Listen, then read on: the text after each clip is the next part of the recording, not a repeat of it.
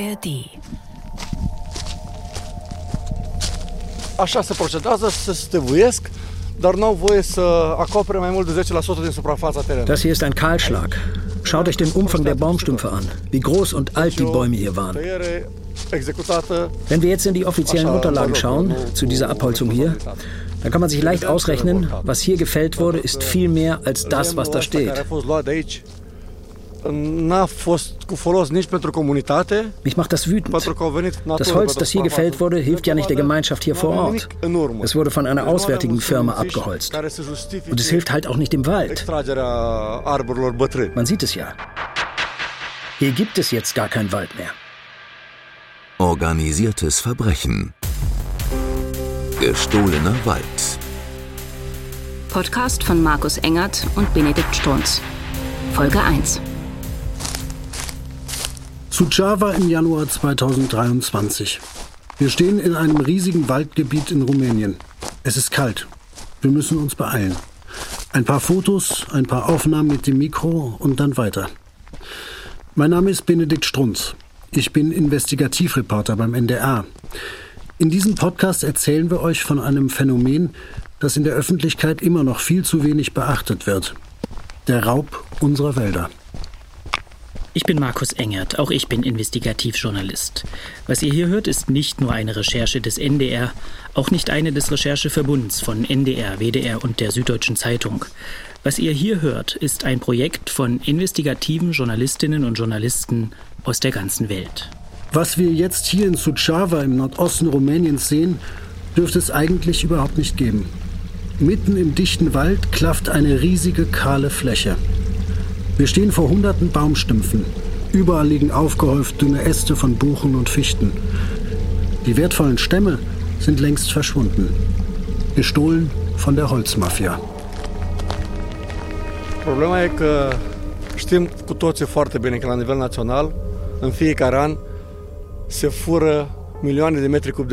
Das Problem ist, dass jedes Jahr in Rumänien enorme Mengen Holz illegal gefällt werden.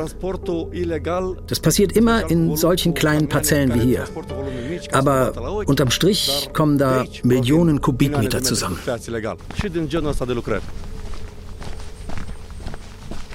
Tiberiu Boșuta ist ein großer, kräftiger Mann um die 50. Silbergraues Haar, stahlblaue Augen, seine Antworten kommen wie aus der Pistole geschossen. Er ist wach, fast schon forsch, was alles andere als selbstverständlich ist, wenn man weiß, was er in den Wäldern Rumäniens alles erlebt hat. Ich habe eine Situation, in der ich mit Fica mea und einmal war ich mit meiner Tochter unterwegs. Dann tauchte ein Förster auf und noch jemand. Und die haben begonnen, mir die Scheiben einzuschlagen. Dir schießt das Adrenalin in den Kopf. Dein Überlebensinstinkt übernimmt. Du kannst gar nicht denken.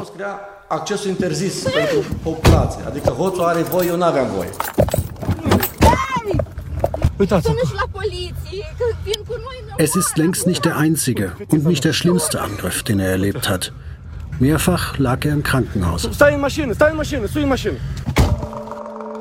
Die illegale Zerstörung des Waldes betrifft nicht nur sehr weit entfernte Orte wie das Amazonasgebiet in Brasilien oder den Regenwald in Indonesien, alles weit weg von uns.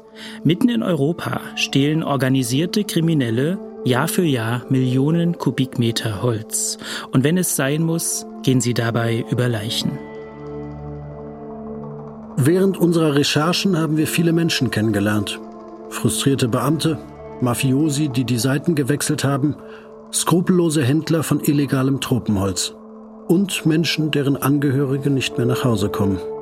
Wir treffen auch mutige und entschlossene Menschen, auch hier in einem rumänischen Dorf mitten im Nirgendwo. Tiberiu Boșuta ist so jemand. Das ist sehr important.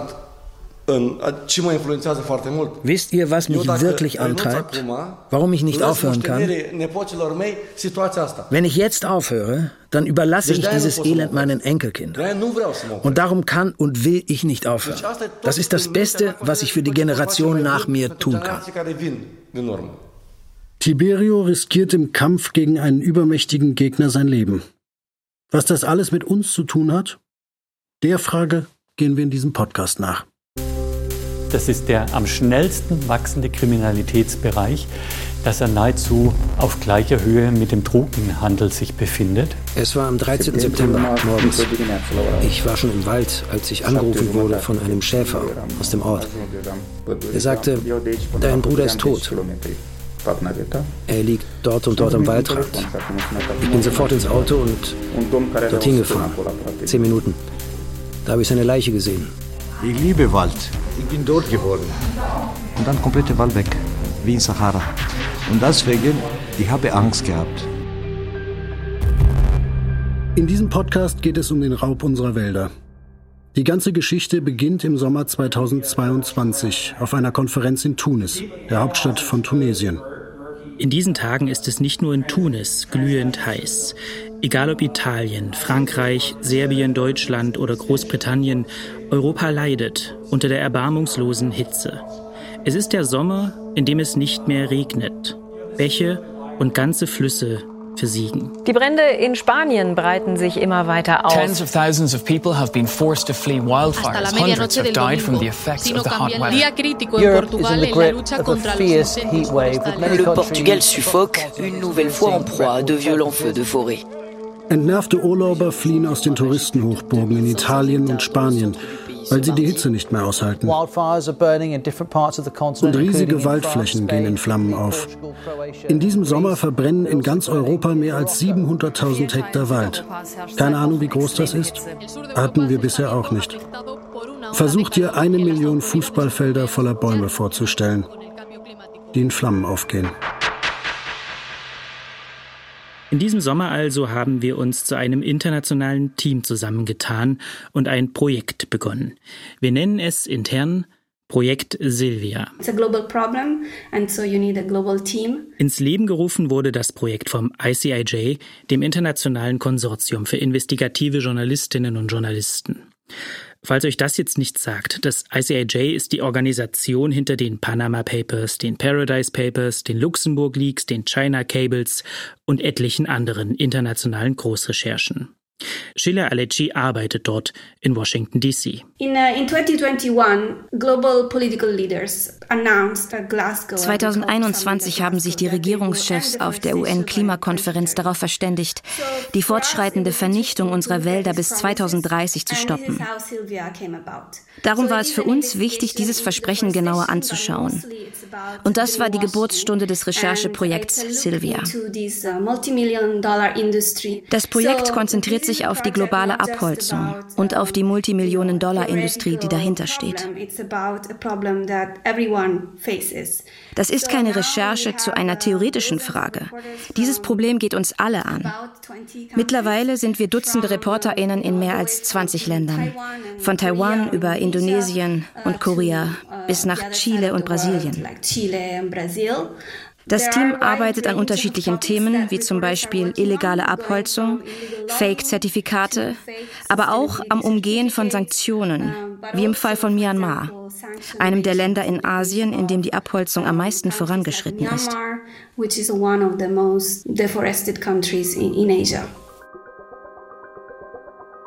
Spendest du deine Bahncard-Punkte für Aufforstungsprojekte?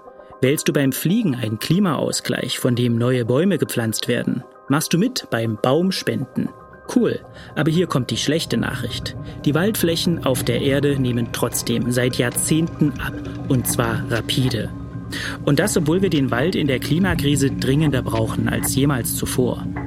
Riesige Mengen Wald werden ganz legal gefällt oder verbrannt, als Pellets oder in Biomassekraftwerken. Ein ziemlich großer Teil aber wird illegal abgeholzt, von einer Schattenindustrie, über die kaum etwas bekannt ist. Nach dem Handel mit Drogen und dem Handel mit gefälschten Produkten folgt der illegale Handel mit Holz auf Platz 3 der Top-Betätigungsfelder der organisierten Kriminalität. Hallo, Markus Engert vom Norddeutschen Rundfunk. Hallo. Markus und ich haben in den letzten Monaten viel Zeit am Telefon verbracht. In Archiven, über Satellitenbildern, im Zug, in Excel-Tabellen und in Videokonferenzen mit unseren internationalen Recherchepartnerinnen und Partnern. So, Happy New Year, first meeting of the year. We have new people from Belarus, Poland and Lithuania. Hi guys, welcome. Und natürlich haben wir mit vielen Leuten gesprochen. Mit PolitikerInnen, mit PolizistInnen, mit Menschen vom Zoll, mit Umweltexpertinnen und Experten, mit Beamten und AktivistInnen. Manche wollen viel reden, andere gar nicht. Wieder andere nur vertraulich und ohne Mikrofon. Grüß Gott, Herr Strunz. Na, wie ist Wohlbefinden? Ausgezeichnet. Aus manchen Gesprächen gehst du raus und denkst dir, spannend. Manchmal denkst du auch eher, okay. Und dann gibt es noch die Treffen, nach denen du dir denkst, bingo. Hallo, selbst wenn ich wollte. Wir sind in Berlin-Mitte. Es ist ziemlich kalt. Und auf das Gespräch hier haben wir ganz schön lange gewartet. Vor uns steht ein Mann Mitte 50, den wir bereits von Fotos und vielen Telefonaten kennen. Graue Haare, schwarzer Pulli, scharfe Gesichtszüge und durchdringende, freundliche Augen. Mein Name ist Johannes Zahnen. Ich arbeite beim WWF Deutschland, insbesondere an den Themen illegaler Holzeinschlag und illegaler Holzhandel. Eine ziemlich bescheidene Vorstellung. Zahnen hat tausende Arbeitsstunden damit zugebracht, illegalen Holzhandel aufzudecken. Egal ob Umwelt-NGOs, Ministerien oder Strafvermittler, der Name Johannes Zahnen flößt Respekt ein. Warum ist Ihnen das Thema eigentlich so wichtig, illegaler Holzeinschlag, Holzhandel, jetzt auch in Zeiten der Klimakrise? Wir haben seit vielen Jahren ein großes Problem global mit Entwaldung. Das sind circa 10 Millionen Hektar jedes Jahr, die verschwinden. Viel davon in den Tropen. Und diese Entwaldung ist schuld für ungefähr 20% der von Menschen verursachten CO2-Emissionen. Das bedeutet, Klimawandel und Waldschwund kann man nicht trennen. Im Gegenteil, man muss akzeptieren, dass der Waldschwund, den wir haben, ein ganz massiver Treiber sogar für die Klimaerhitzung ist. Johannes Zahnen sagt, wenn wir die Entwaldung jetzt nicht stoppen, packen wir das nicht mit dem Klimawandel. Weil jeder abgeholzte Baum als CO2-Speicher fehlt und er setzt sogar noch CO2 frei, wenn er nach dem Abholzen verbrannt wird. Ein beachtlich großer Teil des Waldes, der weltweit Jahr für Jahr verschwindet, wird schlichtweg gestohlen. Die internationale Polizeibehörde Interpol geht davon aus, dass bis zu 30% des weltweit gehandelten Holzes illegal abgeschlagen werden. Das ist der am schnellsten wachsende Kriminalitätsbereich, der in den letzten Jahren so schnell gewachsen ist, dass er nahezu auf gleicher Höhe mit dem Drogenhandel sich befindet. Und das zeigt auch die Absurdität. Im Bereich internationaler Drogenkriminalität gibt es eine abgestimmte Strafverfolgung auf nationaler und internationaler Ebene. Im Bereich der Umweltkriminalität und des illegalen Holzhandels gibt es fast nichts. Und das macht das so attraktiv für die organisierte Kriminalität, denn dort kann man fast genauso viel Geld verdienen wie im Bereich Drogenhandel. Es gibt aber keine Strafverfolgung. Da wird mit Wattebäuschchen auf organisierte Kriminalität geworfen. Der Handel mit illegalem Holz ist ein quasi perfektes Geschäftsfeld für die organisierte Kriminalität. Du kannst mit dem Diebstahl von Wald ziemlich viel Geld verdienen. Und das Risiko aufzufliegen ist minimal. Europa komme dabei eine besondere Rolle zu, sagt Zahnen. Denn zum einen ist der Hunger der Europäer nach Pellets, Papier, Möbeln und nach Luxushölzern wie Teak riesig. Zum anderen stünden auch die Wälder in Europa längst im Visier der Holzmafia. Wir haben ein Problem mit illegalem Holzeinschlag, vor allen Dingen in osteuropäischen Ländern. Dramatisch ist dieses Problem in Osteuropa, weil das sehr häufig in den Karpaten stattfindet. Das ist eine Region mit den letzten Urwäldern Europas, sehr wichtig für die Artenvielfalt. Und genau in diesen Regionen haben wir illegalen Holzeinschlag in Europa. Wir könnten in unserem internationalen Projekt an Dutzenden Geschichten recherchieren. Zum Pellet-Irrsinn, bei dem ganze Stämme erst zerhäckselt und dann verbrannt werden, angeblich klimaschonend. Oder zur Papierindustrie, die für die Produktion einer Tonne Papier genauso viel Energie verbraucht, wie für die Produktion von einer Tonne Stahl nötig ist. Aber relativ schnell wird uns klar, dass wir uns auf zwei Themen konzentrieren wollen. Auf den illegalen Handel mit Teakholz aus Myanmar, einem der teuersten Hölzer auf der Welt, das vor allem auf Luxusjachten verbaut wird, auch auf deutschen Yachtwerften, zumindest in der Vergangenheit. Außerdem recherchieren wir zur Holzmafia, die in Europa, vor allem in Rumänien, Jahr für Jahr Millionen Kubikmeter Holz stiehlt und die unbarmherzig ihr lukratives Geschäft verteidigt.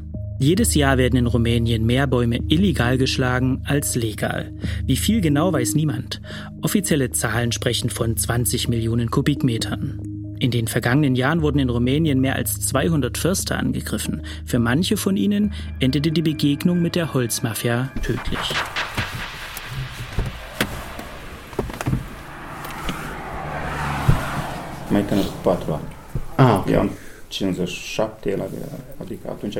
Er war 50 Jahre alt, als er ermordet wurde.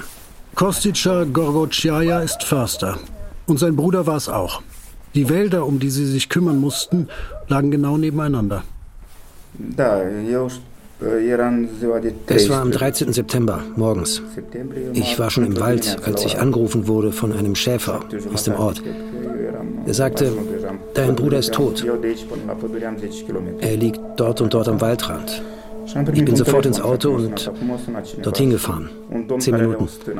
Da habe ich seine Leiche gesehen. Ich habe die Polizei gerufen, die kam und hatte auch Fährtenhunde dabei und sie haben direkt mit der Suche begonnen. Soweit ich weiß, wurde er gegen 8 Uhr abends getötet. Ihm wurde mit einer Axt in den Hinterkopf geschlagen. 3-mal. Sie haben ihn einfach liegen lassen. Später sind sie nochmal zurückgekommen, um zu sehen, ob er wirklich tot ist.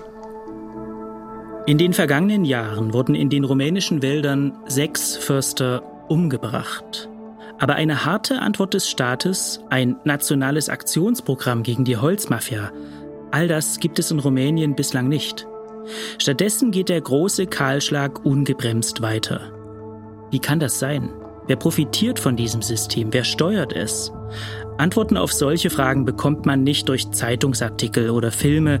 Du brauchst dafür Quellen, die sprechen, die dir das System erklären. Am besten Leute, die das System von innen kennen oder noch besser, die selbst Teil davon waren. Hallo Benedikt, guten Morgen. Ja, was soll ich sagen dann? Treffen wir Dienstag jetzt. Kommst du Dienstag? So etwa 15 Uhr dann hier und komme dann in Stuttgart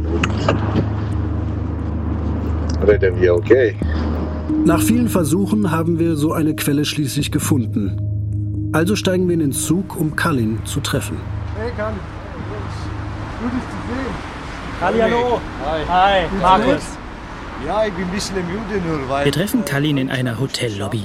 Vor uns steht ein breitschultriger Mann mit silberschwarzen, kurzen Haaren, die an der Stirn etwas dünn werden. Was habe ich gemacht? Ach du Scheiße. Ich brauche einen Tag, eine Woche, zu dir sagen, was habe ich gemacht. Und dann erzählt uns Kallin seine Geschichte. Wie er als junger Mann begonnen hat, als Förster zu arbeiten, in Transsilvanien. Und wie sein Chef ihn eines Tages unter Druck gesetzt hat, ein Sägewerk zu eröffnen und den Wald, für den Kallin eigentlich als Förster verantwortlich war, illegal abzuholzen. Meine Chefin sagt, Kollege, du musst so machen. Jetzt ist gestorben, seit 3 Jahren, hat Krebs. Karma, weißt du. Sein Forstamtschef habe wiederum Anweisungen von einer noch höheren Stelle erhalten. Und diese wiederum habe ihre Anweisung aus der Hauptstadt Bukarest bekommen. Beim Wort Bukarest blickt uns Kallin vielsagend an. Was soll ich sagen? Ich liebe Wald. Ich bin dort geboren. Und dann komplette Wald weg, wie in Sahara. Tiere auch. Und deswegen, ich habe Angst gehabt. Ich sage dir ganz ehrlich, wenn ich habe gesehen, was habe ich gemacht, das ist scheiße, kann ich nichts mehr so machen. Und ich habe erst mit meinem Chef geredet, ja. Er hat gesagt, Chef, kann ich nichts mehr das machen? Ich sage, nein, musst du weitermachen. Wenn du willst hier überleben, du musst weitermachen. Wieso besteht der Chef darauf, dass Kallin den Wald weiter illegal abholzt?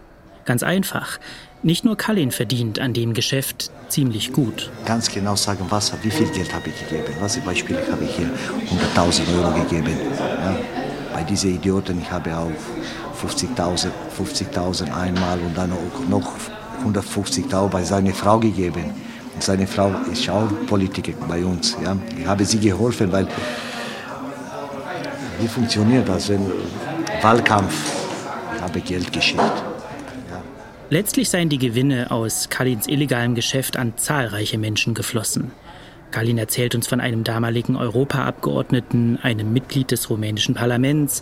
Auch der örtliche Polizeichef habe profitiert, sagt zumindest Kallin. Würdest du sagen, du warst ein Teil von der Holzmafia? Ich war leider Benedikt. Leider, ich war drin. Mit Holzmafia. Als sein Gewissen ihn immer mehr plagt, geht Kallin zur Polizei.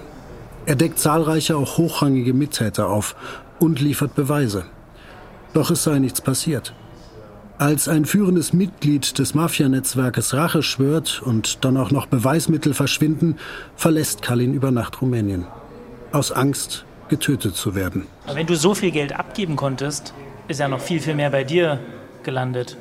Ja, bei mir war nicht schlecht, weißt du. Und manchmal, ich rede jetzt ganz ehrlich, manchmal, wenn ich hier gekommen und ich habe 500 Euro gehabt.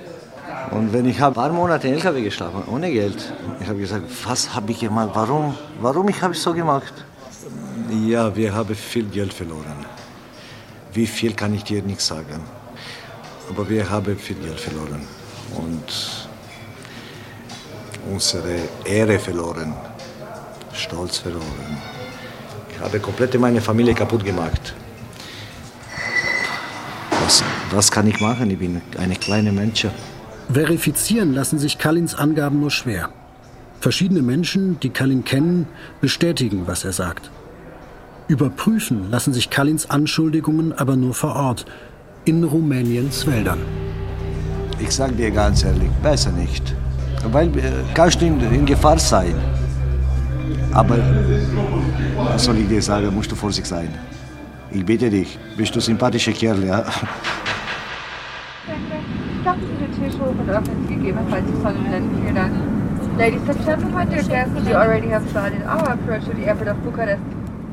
Es wäre gelogen, wenn wir hier sagen würden, wir hätten uns vor der Reise keine Gedanken um unsere Sicherheit gemacht. Klar. Für unsere Fahrt dorthin haben wir aber 3 gute Gründe.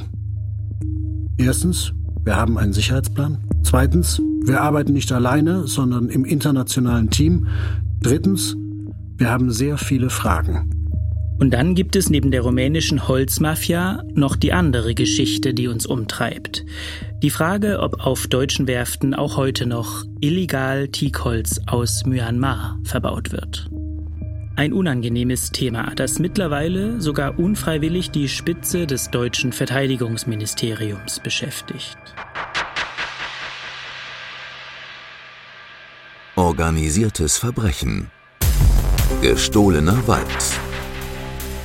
Das war Folge 1 des Podcasts von Markus Engert und Benedikt Strunz. Mitarbeit Isabel Schneider und Fabian Grieger.